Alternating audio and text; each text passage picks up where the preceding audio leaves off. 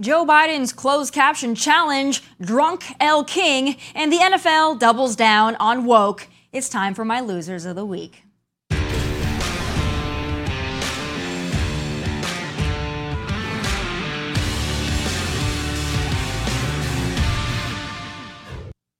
Another week, another victory for Donald J. Trump. Two states down on the path to November, and what we hope will be a yellow brick road towards the defeat of Joe Biden. But alas, it's still January, and this man is still our reigning leader. He spoke, and I use that verb loosely, at a rally of sorts this week, but it was less of a rally and more of a game show wherein those in charge of closed captioning try to figure out what the actual hell Joe slurred. We'll teach Donald Trump an, a valuable lesson. Don't mess with the women in America unless you want to get the benefit. You heard Joe, don't mess with the women of America. But as one of those How on America, I can tell you we see no benefit in what Joe is offering whatsoever. In fact, we can't even understand it. But speaking of slurring and stuttering messes, my loser two this week is Elle King, who decided it would be appropriate and professional to show up to the Dolly Parton tribute at the historic and sacred Grand Ole Opry right here in Nashville, Tennessee, drunk as a skunk. Watch.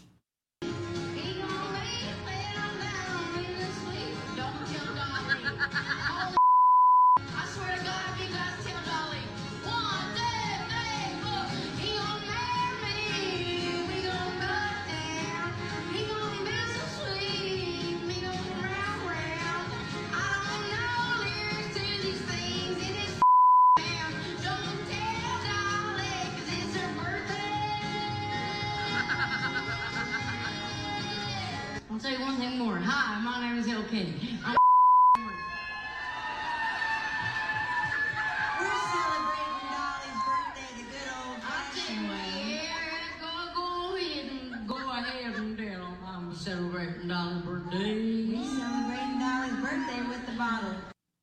it's bad enough she would show up to a performance too wasted to function, but it's even worse that this event wasn't hers and it wasn't about her. It was a celebration and a tribute to Dolly Parton, and if you can't hold your liquor, Elle, perhaps you shouldn't be throwing them back before such an important and significant performance. Dolly Parton fans have a right to be pissed, and they are. And you know who else has a right to be pissed? Football fans. Loser three this week is the NFL. You know, the Super Bowl has nothing to do with sexual preference or what or who you choose to do in the sheets, but the NFL didn't get that memo because here we go again. The league announced a night of pride will take place during Super Bowl week. The evening apparently aims to spotlight advances in the future of the LGBTQ inclusion in professional sports, as well as the NFL's commitment to LGBTQ former and current players. For the love of God, why does everything have to be about gay? It's football. Why do you need to commemorate gay inclusion with a special night? Because the best way to be inclusive in sports is to shut the hell up about all the things that make fans different and instead celebrate and focus on the game and the sport that brings them all together. The NFL is just so damn annoying this year. The black national anthem, the nonstop Taylor Swift cutaways, and now this. It's a shock they even have time to play football. Those are my losers of the week, but I do have one honorable mention that I just couldn't pass up. Our Outkick founder and my friend and colleague Clay Travis, who keeps trying to make fetch happen with Nikki Haley. Watch.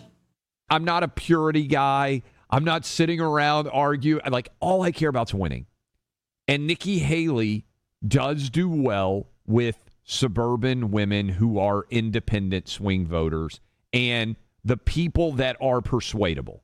And I'm not sure at this point in time that you can point me to anyone that Trump would pick that would help him win the general election as a vice presidential candidate more than Nikki Haley.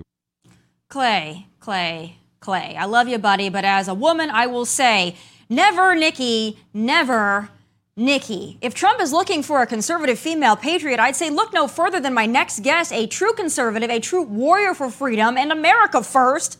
Senator Marsha Blackburn. Senator, I'm so glad to have you, especially today, because there's so much information out there and so much back and forth in the news media about this border deal and what's going on in the Senate with McConnell and maybe meetings that were going on, possibly some guidance from the former president, hopefully current president, on what this border deal would look like. So you got to give me the details. What do the American people need to know about the discussions going on right now? Well, Tomi, the number one thing on my list is I continue to say I will not vote for anything that will make illegal immigration legal. And what we know is this administration and Joe Biden, they've looked for every way possible to make illegal legal. They even came up with an app and said, hey, cartels, if you'll enter the name, the information, tell us that they're coming then we will process them. So they're doing everything they can to make entry between the ports of entry legal. Now, we don't have text, and I have to say that because we don't know exactly what is in it yet. We do know that there are conversations around some topics. And while we all agree that asylum needs to be addressed parole needs to be addressed, and we do need to put Title 42 in place. We have to realize that we have immigration laws on the book. It's not like we are lawless when it comes to that topic. Our nation has immigration laws that are on the books. It says if you come to a port of entry and process through, then come in if you come between a port of entry and sneak into the country or walk into the country without proper vetting and documentation, you can't do that. And what they are seeking to do now would be to put a limit of 5,000 people. This is what we're hearing. And of course, the bill isn't, um, we don't have text, but they would cap it at 5,000 people a day that's 1.8 million people a year who could come between the port of entry. Well, now, who brings people to the area between the ports of entry? Those are the cartels and the coyotes. And what we're saying is no, you cannot do that. You can't set a cap and say, okay, we are going to cap it and there are 5,000 that can illegally come a day, and that's going to be the max. And also, there is an issue over uh, the number of days that the border could be closed every year. Now, we, the United States of America, if we want to close our border 365 days a year, we can because it is our country. But this agreement would say we could close that border up to 275 days a year. Now, Tomi, if you can't close your border one day, what is going to make it possible for you to close your border the next day? And I think that would be something that is very hard to control and to implement. And my concern is that with President Biden not implementing the laws that are on the books right now, why do we think he's going to implement a new set of laws when his entire border policy is an open border? When we have a Department of Homeland Security secretary who does not believe in securing the homeland. That's the frustration. And I think also, you know, a lot of just citizens on the left and the right are just very concerned about this border. But a lot of uh, voting Republicans are also concerned that something's going to go down, that Republicans are going to sell us down the river. I know that you wouldn't do that, Senator. But, you know, earlier today, of course, we have a clip with uh, one of your colleagues, Senator Mitt Romney, talking about Donald Trump and how maybe Republicans don't want to secure the border because that'd be bad for Trump's reelection. I want to play the clip clip of your colleague, Senator Mitt Romney, and then I want to get your reaction to what he said to the media. This is what he wants. The issue, Donald Trump. This is what he's doing. Oh, I, I, think I think the border is a very important issue for uh, Donald Trump, uh, and the fact that he would communicate to uh, Republican senators and Congresspeople that he doesn't want us to solve the border problem because he wants to blame uh, Biden for it is uh, is really appalling. How much truth, if any, is there to what Senator Mitt Romney just said?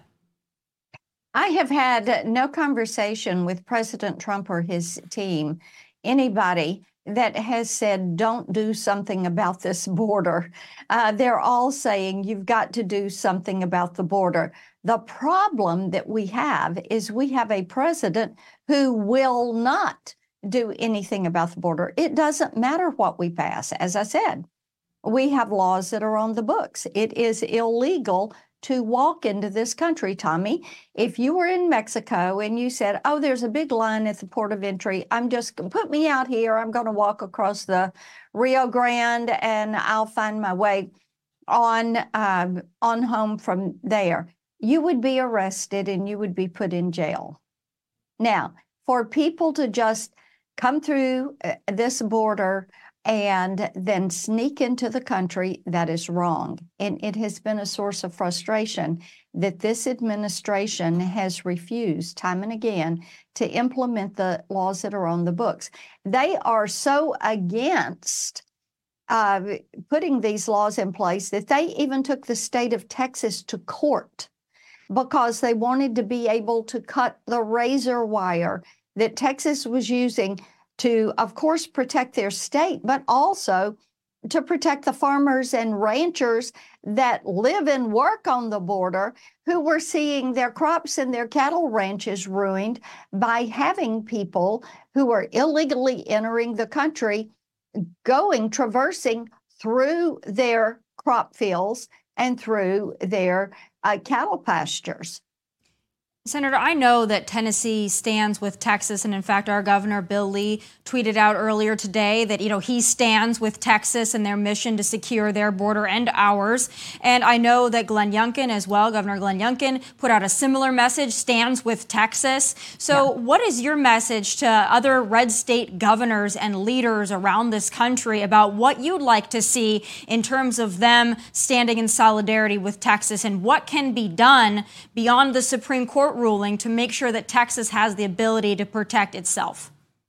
Yeah, tech, the Supreme Court's going to get another bite at the apple on a decision. And what you, I would encourage everyone to do, all of your viewers and also uh, other governors, you've got an Article 4, Section 4 provision and an Article 1, Section 10 provision and the 10th Amendment that all stand with states' rights and the ability of the state to protect themselves and the ability of the state to do the job when the federal government is not doing the job. The states constitutionally can take up that slack. And then also the states have the right to protect themselves from invasion. And when you look at what is happening in Texas, the thousands, 300,000, 302,000 people in the month of December alone coming across that southern border, Texas has this right, and they are exercising that authority that is given to them. And every governor should support Texas to protect their people and to protect the sovereignty of their state, thereby protecting the sovereignty of this nation. I'm so glad that there are Republican governors and, of course, wonderful senators like yourself that are willing to, to stand and stand firm. It seems like that has become a rarity these days, but I'm glad to see that maybe that's changing. I know you've got a lot to do today and your time is very precious, but thank you for coming on, telling us the latest about the discussions in the Senate with regards to our border. I know that you're fighting not only for Tennessee, but for the United States of America. Senator, thank you so much for your time and keep at them. Thank you. Immigration and the economy are undoubtedly the top issue on voters' minds headed into to November, and those two issues are a direct referendum on our current leadership. But so is this parental rights or the lack thereof. This next story is one that's becoming all too common, so let me give you the lowdown. Dan and Jennifer Mead were actively working with their daughter's public school after she was diagnosed with autism, meeting with school counselors and teachers to provide their daughter the best education plan as any parent would. But during this time, the school counselor and officials were hiding information that would indicate their daughter's social transition from female to male at school, removing male pronouns and masculine names from any documents that were sent home back to the Meads, correcting changing it back to her female pronouns and name. Well, the, mean, the Meads discovered what was happening when the school mistakenly left on documents references to their daughter using male pronouns and a different name. So after confronting the school about that mistake, the Meads realized the school was lying to them about their daughter for several months, socially transitioning her at school and never notifying them. The school counselor had also given the Mead's daughter a book incentivizing homosexual relationships called Heartstopper Volume 1. Now, the Meads have filed a lawsuit against the Rockford public school system, arguing that their policies and actions have violated their parental rights, which is constitutionally protected. Their attorney, Kate Anderson, with the Alliance Defending Freedom, joins us now to talk about this case and the issues we're seeing for parents across the country. Thank you so much for joining us and also just for fighting back against this. I know that there are so many parents that are seeing similar things in, in their schools, and they're using this as kind of a roadmap on, on what maybe they can do to combat this. So I gave kind of the background there. Give me a little bit more information on into how the, this family found out about this and what it did, you know, really to their family and to the relationship with their daughter. Well, this was an egregious violation of parental rights, as you outlined. Um, this school was actively working with these parents who were very involved with school officials, with their daughter's education, working to try to help with the autistic diagnosis that she had just received to make sure she was getting the support that she needed at home and at school. And all this time, these same people who were meeting with these parents, talking to them about their daughter's well being, were hiding from them actively the fact that these same officials were socially transitioning their daughter at school from female to present as if she was a boy. Uh, they were actually erasing names and altering documents to hide this information from the parents, as well as carefully using uh, their daughter's female name and pronouns when they're talking to the parents, while not do, using that with the daughter. Um, they found out because of a mistake. A record came home to them with a male name on it. So they confronted the school, asked, um, Did someone else's record get stuck in with their daughters? The school was very odd in their response, and it ended up um, devolving to where the Meads found out what was going on. And when they confronted the school district about it, school district officials just stood by what they did. They said, you know, this is the way what we have to do, and you have to understand. Can you imagine government officials telling parents, you have to understand what we're doing to your kid? Parents need to have these decisions. They need to walk through these things with their kids. Kids struggling with something as complicated as gender identity need their their parents. And this girl went from really struggling to once her parents got involved, she's doing really well well now. So you see just in this one example how important it is that parents be able to walk through these issues with their kids. Well, I wonder though if that mistake hadn't been made on, you know, some of the paperwork or homework that was sent home, this family would have never really known what was happening at school and this as, you know, we describe it social transition that's being made behind the parents' back. And I think a lot of parents out there are probably on alert now, wondering if the same thing could be happening. But there's another element to this, and that's the, you know, the special needs of this young girl having autism, you know, that being already difficult to navigate in and of itself. And I think a lot of parents out there, especially with, with students and, and children that have special needs, they're also really worried that their kid is going to be preyed on by administrators and social workers and counselors at school to really, you know, amp up the confusion in, in a place where these, these young people are already, you know, confused, as most young people are when they're in school. So what, you know, what can you say about that and how that plays into what the parents are experiencing, what the daughter is experiencing, and how the school interacted with the parents in regards to that, you know, special need of the child? Well, parents have the constitutional right to direct the upbringing and education of their kids. So it's an important constitutional right at stake here. And it's a right that's recognized by the Constitution and the courts because we recognize how important it is for parents to be the ones making these decisions. And so when a school district makes these kinds of decisions for a kid without a parent, that damages that child and the parent relationship. And we're seeing this lying aspect of it being particularly concerning because school districts are hiding this information actively from parents. In some cases, we're seeing um, and hearing from parents where they've even been asking their school district, Are you seeing anything um, unusual about my daughter. I'm worried about their well being. And the school district officials are actively lying about what's going on at the school. And that drives a wedge between parents and kids because the kids are being taught they should hide this from their parents instead of work through things with the people who love them best and want what's best for them and want to help them with what they're struggling with. So it's a very dangerous cycle to drive this kind of a wedge between parents and kids. And we saw it so much in this case with the Meads, and we're very hopeful that we're going to have a great outcome there. But it's happening across the country, um, all over the place. You know, kids spend more time at school, more waking hours at school than they do at home. So that's a lot of time that can be devoted to social transition or anything else that the administration wants to thrust on a child, especially an impressionable young person. But I'm wondering too, what do the Meads, what do they hope to get out of all of this? What resolution do they want that would make them feel like they've not only done something to stand up for their family and their rights, but a larger picture for parental rights as a whole?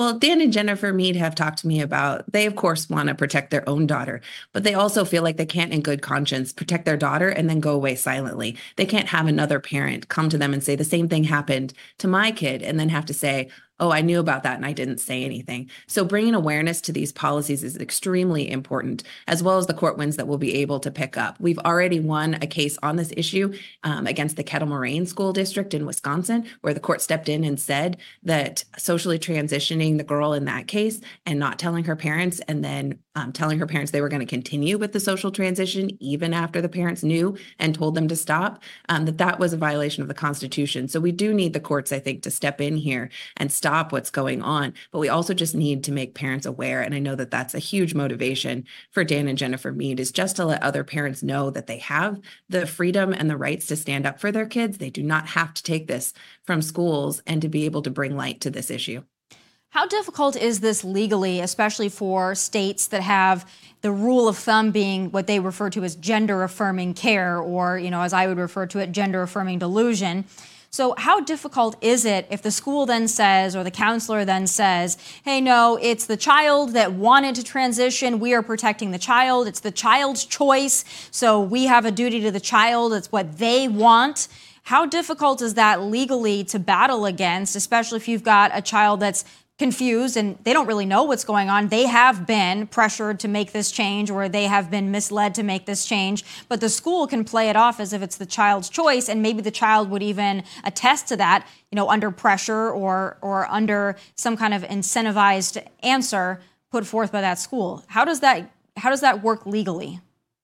Well, the court did not buy that argument from the school district in our Kettle Moraine case and said that that didn't matter. They cannot violate these parents' constitutional rights. And that's right. The Constitution um, is over all of this. The constitutional freedoms prevail. And so parents' important rights to direct the upbringing and education of their kids is going to prevail here. And it's a very strong constitutional case.